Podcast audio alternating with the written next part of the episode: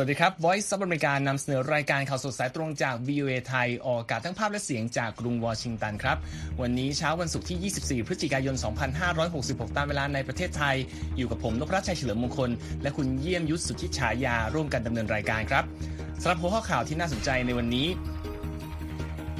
แผนการส่งตัวประกันและแลกหยุดยิงระหว่างอิสราเอลและฮามาสต้องเลื่อนไปเป็นวันศุกร์แล้วครับ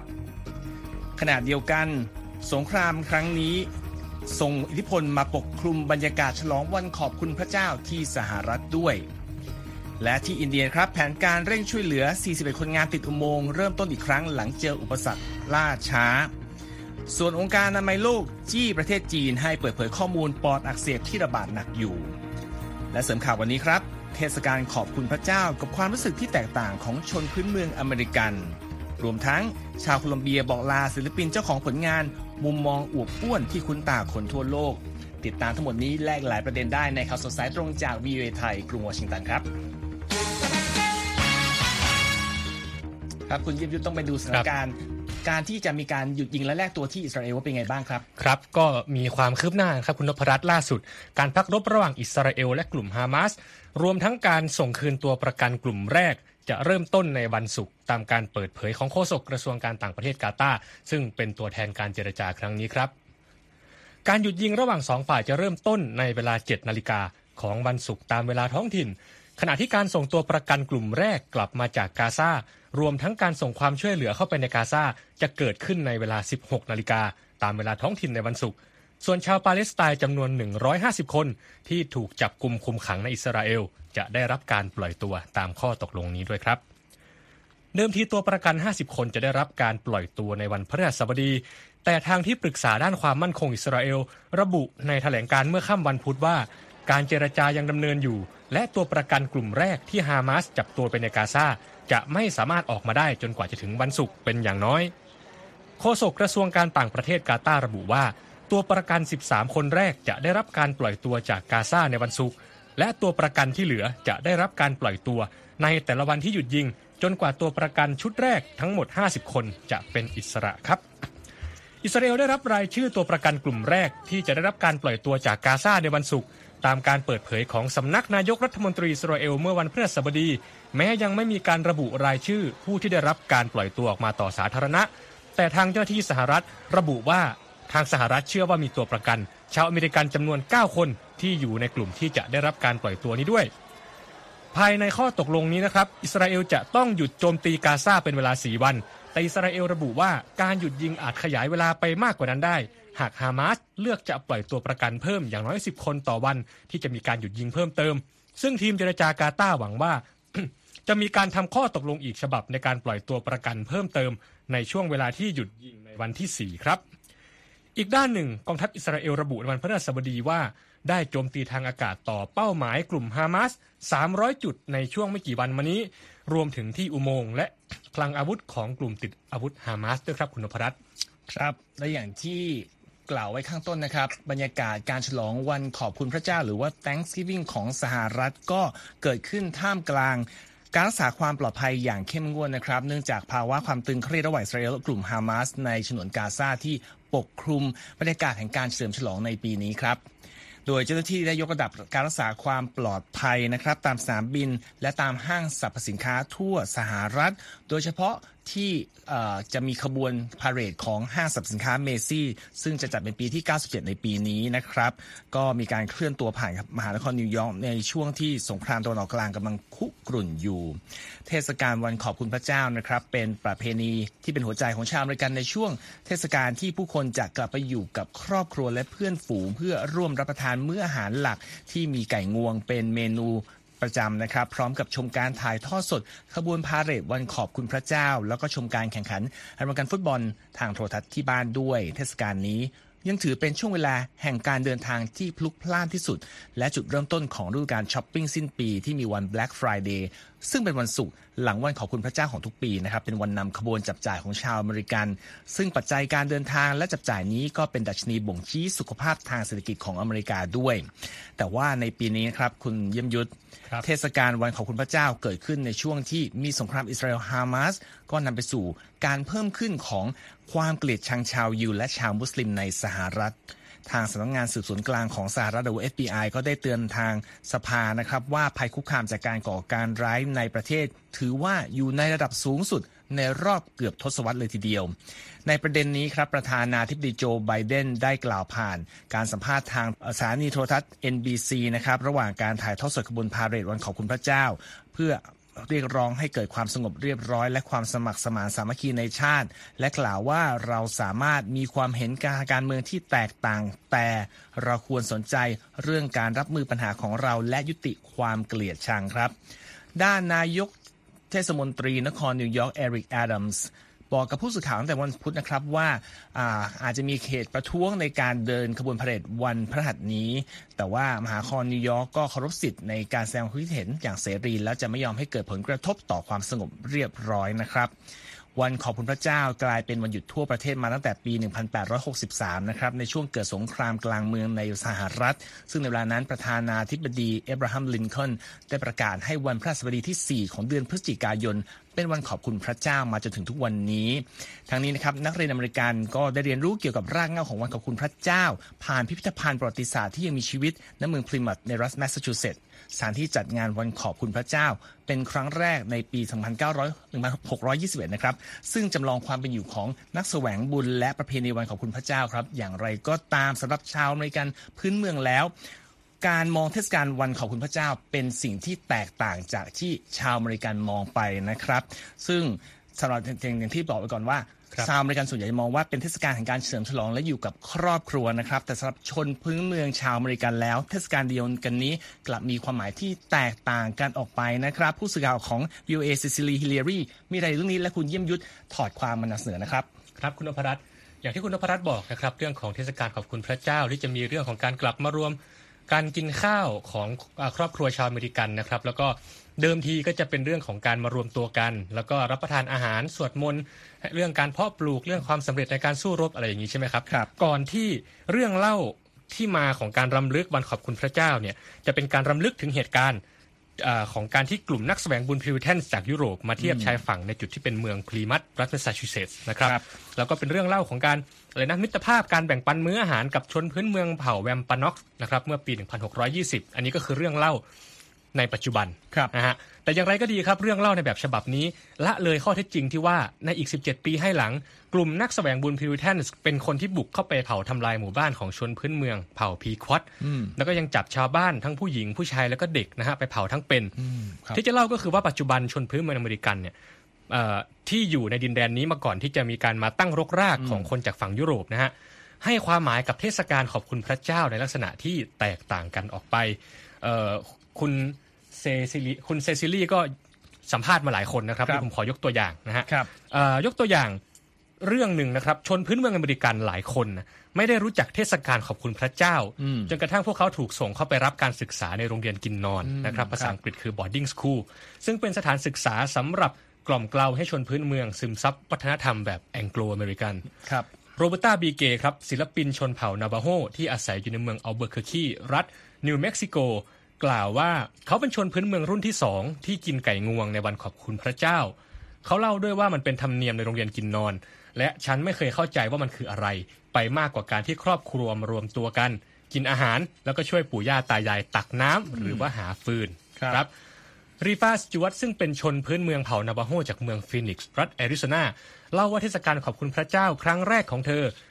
เกิดขึ้นในโรงเรียนกินนอนคริสเตียนสมัยที่เธอมีอายุสี่ขวบ และถูกสอนให้รู้สึกซาบซึ้งในการได้รับการช่วยชีวิต แต่สำหรับปัจจุบันครับสจวตเล่าว่าครอบครัวของเธอก็เฉลิมฉลองด้วยการอยู่ด้วยกัน แล้วก็สั่งสอนลูกๆถึงสิ่งที่เกิดขึ้น ในแบบฉบับที่ไม่ใช่กลุ่มที่เขาเรียกว่าผู้ยึดครองพูดถึงนะครับ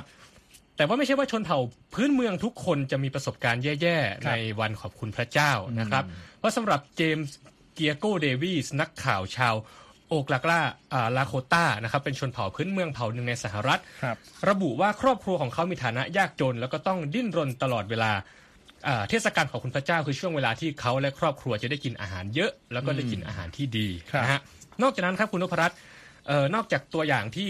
เศร้าแล้วก็ตัวอย่างที่ดีฮะก็ยังมีตัวอย่างที่ผสมผสมกันไป ยกตัวอย่างเช่นเดวิดคอนซิล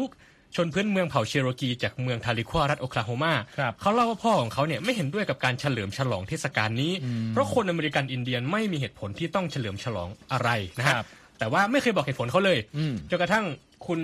เดวิดเนี่ยได้เรียนเรื่องประวัติศาสตร์ชนพื้นเมืองในระดับ high school ถึงได้รู้ว่า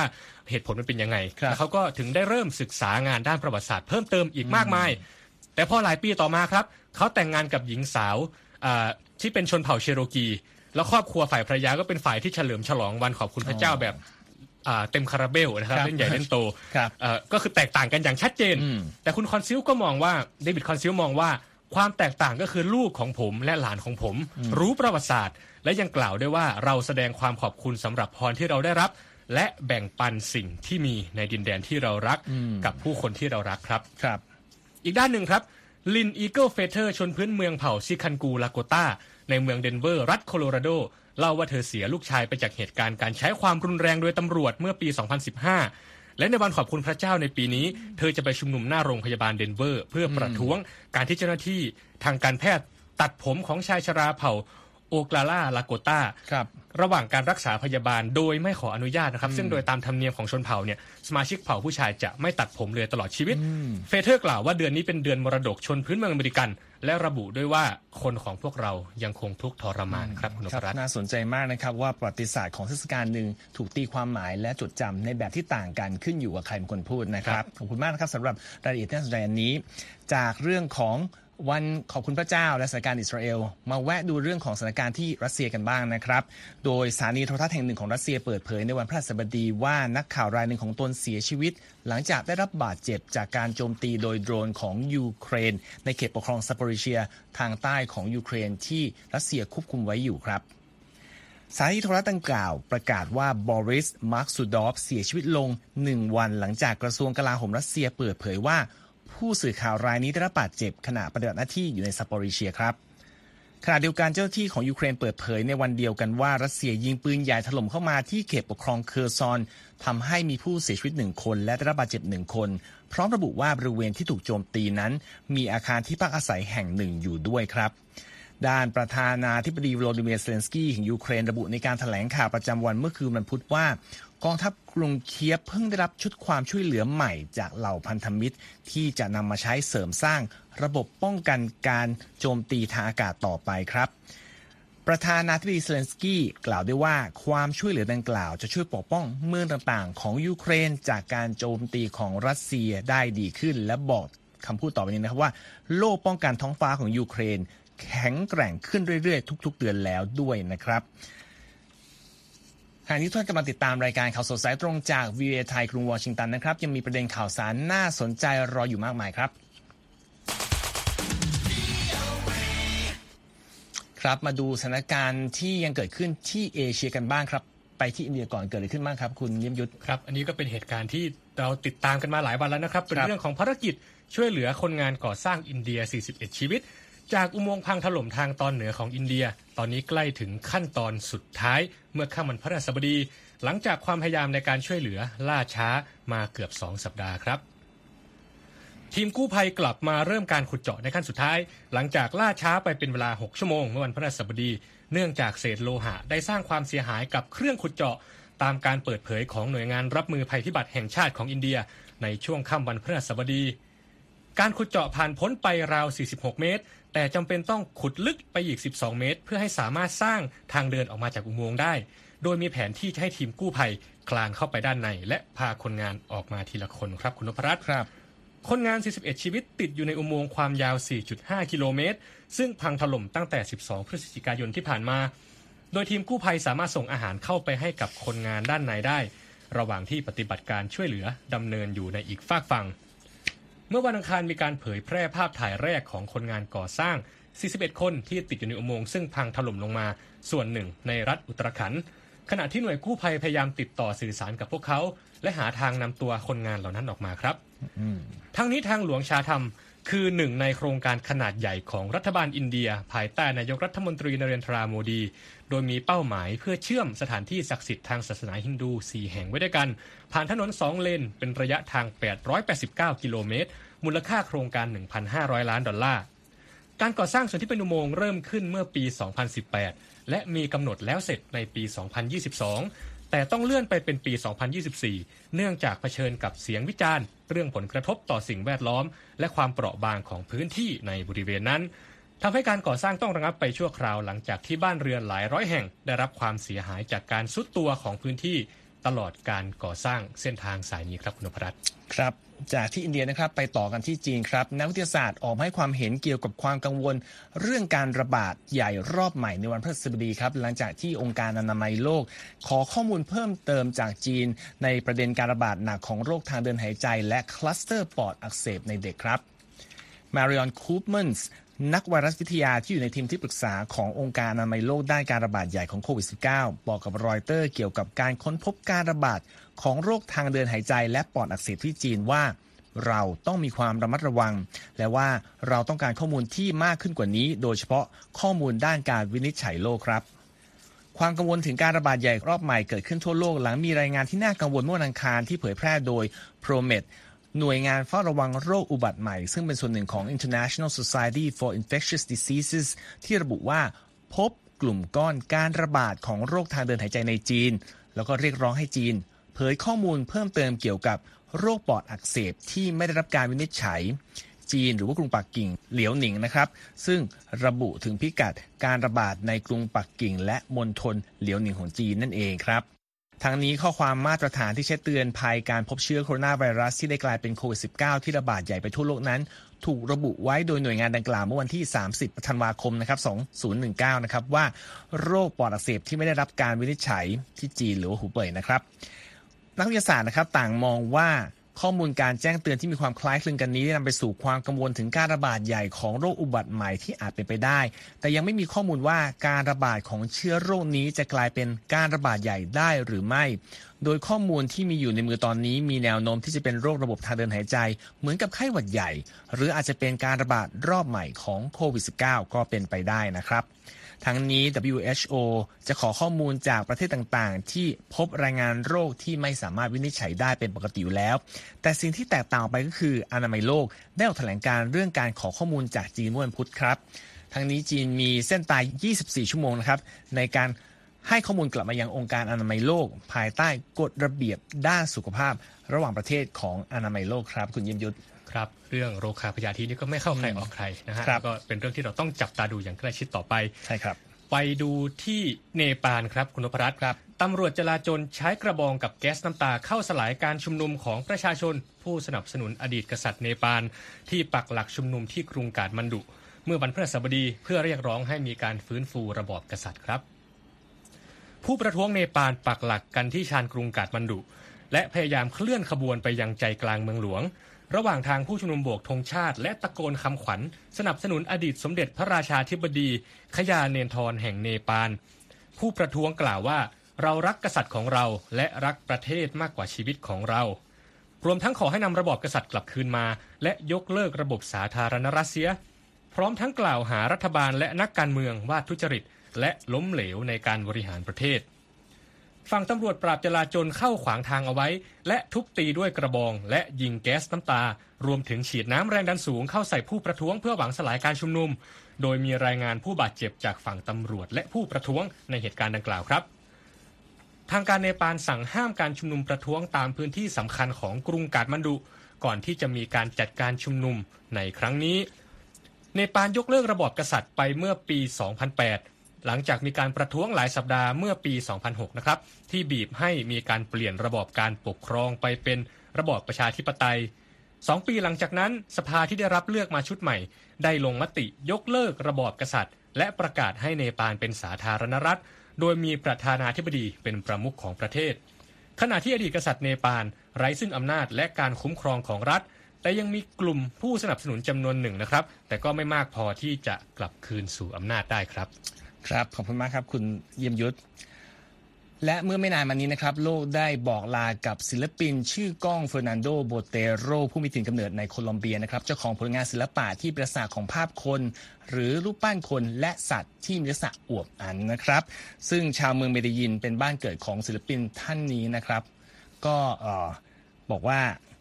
จะมีโอกาสได้ร่ำลาศิลปิน ผู้นำความภาคภูมิใจมาสู่ประเทศบ้านเกิดของตนอย่างเป็นทางการด้วยนะครับ โดยในงานนี้นะครับก็มีงานศพเกิดขึ้นนะครับที่บ้านเกิดของเขาที่เมืองเมดิยิน แล้วก็มีแผนจะนำกระดูกไปฝังที่ประเทศอิตาลีนะครับ ซึ่งมีการ นำร่างของชายคนนี้ศิลปินท่านนี้นะครับไปที่เมืองดังกล่าว เพื่อที่จะให้ประชาชนชาวเมืองที่ชื่นชมในศิลปะ และก็ศิลปินของศิลปินท่านนี้นะครับ ได้ร่ำลาอย่างเป็นทางการอย่างที่บอกไปนะครับ ซึ่งรายงานของเรื่องนี้เราก็จะมีนำเสนอในเว็บไซต์ของเรานะครับ ก็ไปติดตามได้ที่เว็บไซต์ v a t h a i com นะครับ แล้วก็รออัปเดตข่าวสารต่างๆ ได้นะครับ ทาง Instagram Facebook X และก็ YouTube v a t h a i รวมทั้งฟังย้อนหลังได้ที่ Spotify v a t h a i ครับ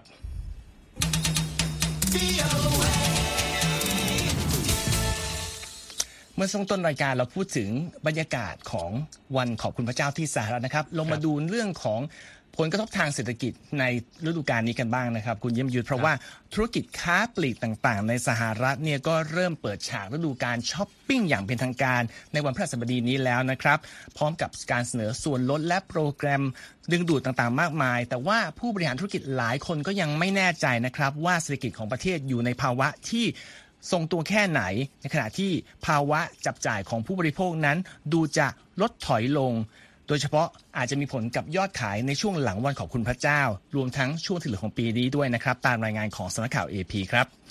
ที่ผ่านมานะครับบรรดานักช็อปในอเมริกาก็ไม่ได้สะทกสะท้าน ไปกับสภาวะเศรษฐกิจที่ถดถอยอย่างที่ผลสำรวจความคิดเห็นหลายแห่งรายงานมาครับ โดยเรื่องนี้ก็เป็นอนนิสงของตลาดแรงงานที่เขาบอกว่ามีอัตราว่างงานต่ำขณะเดียวกันอัตราค่าแรงก็เพิ่มขึ้นอย่างต่อเนื่อง และภาวะเงินเฟ้อก็เริ่มอ่อนตัวลงบ้าง แม้ว่าราคาสินค้าและบริการบางรายการ เช่น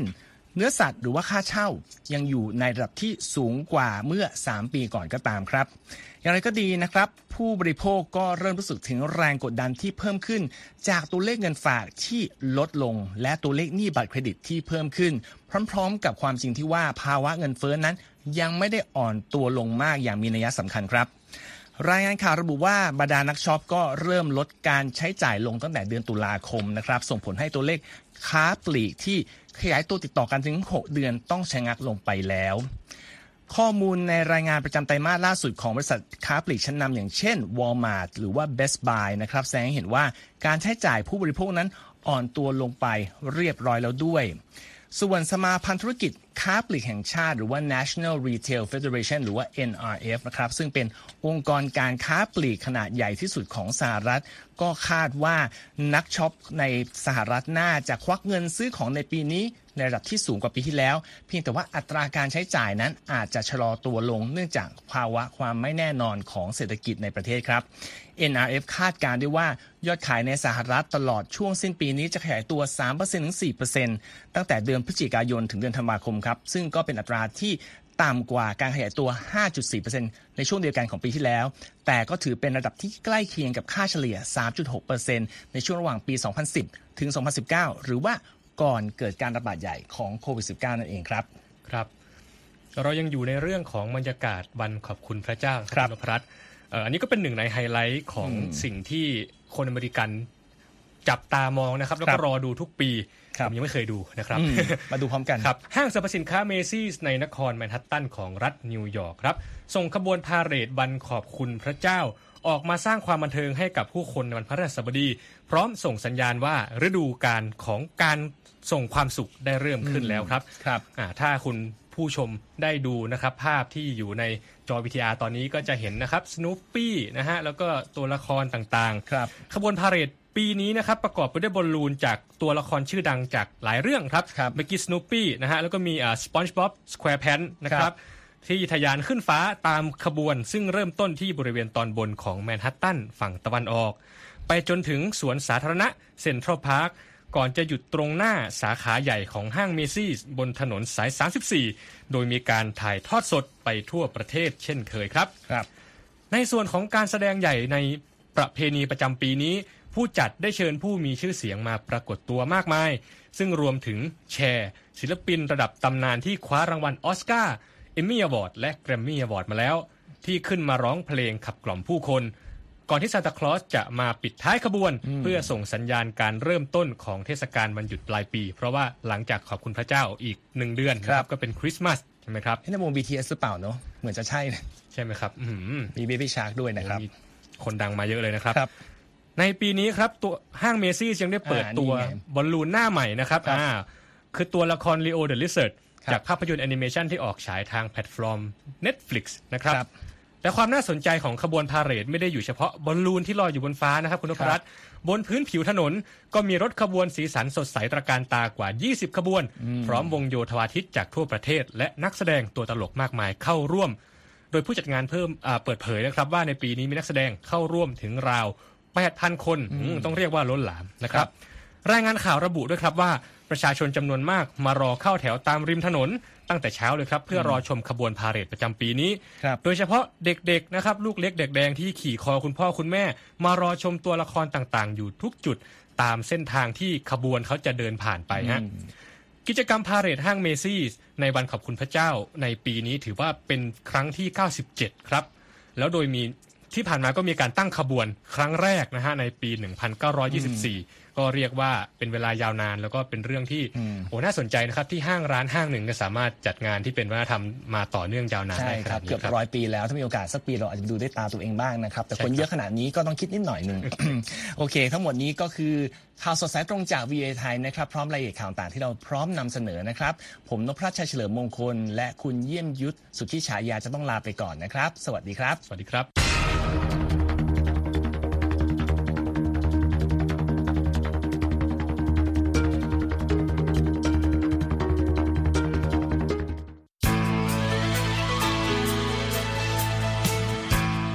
ครับ และที่จบไปเป็นรายการจาก VOA ภาคภาษาไทย รายงานสดส่งตรงจากกรุงวอชิงตันประเทศสหรัฐ คุณผู้ฟังสามารถติดตามข่าวสารจากทั่วโลกได้ในทุกที่ทุกเวลา ที่เว็บไซต์ voa thai com รวมถึงทุกช่องทางในโซเชียลมีเดีย Facebook YouTube Twitter และ Instagram เริ่มต้นวันด้วยการอัปเดตข่าวสารจากทั่วโลก ผ่านรายการข่าวสดสายตรงจาก VOA ภาคภาษาไทย และสุดสัปดาห์กับ VOA ทั้งยังเรียนรู้เรื่องราวทางวัฒนธรรม และไลฟ์สไตล์ผ่านรายการภาษาอังกฤษแบบอเมริกันของเรา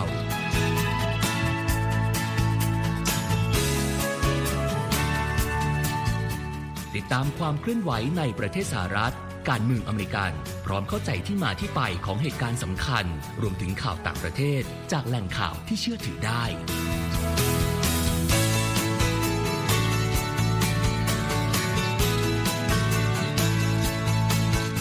นอกจากนี้ VOA ยังมีบทสัมภาษณ์และคอนเทนต์แบบ Exclusive จากบุคคลที่น่าสนใจหลากหลายวงการ และยังมีเรื่องราวของคนไทยในประเทศสหรัฐอีกด้วย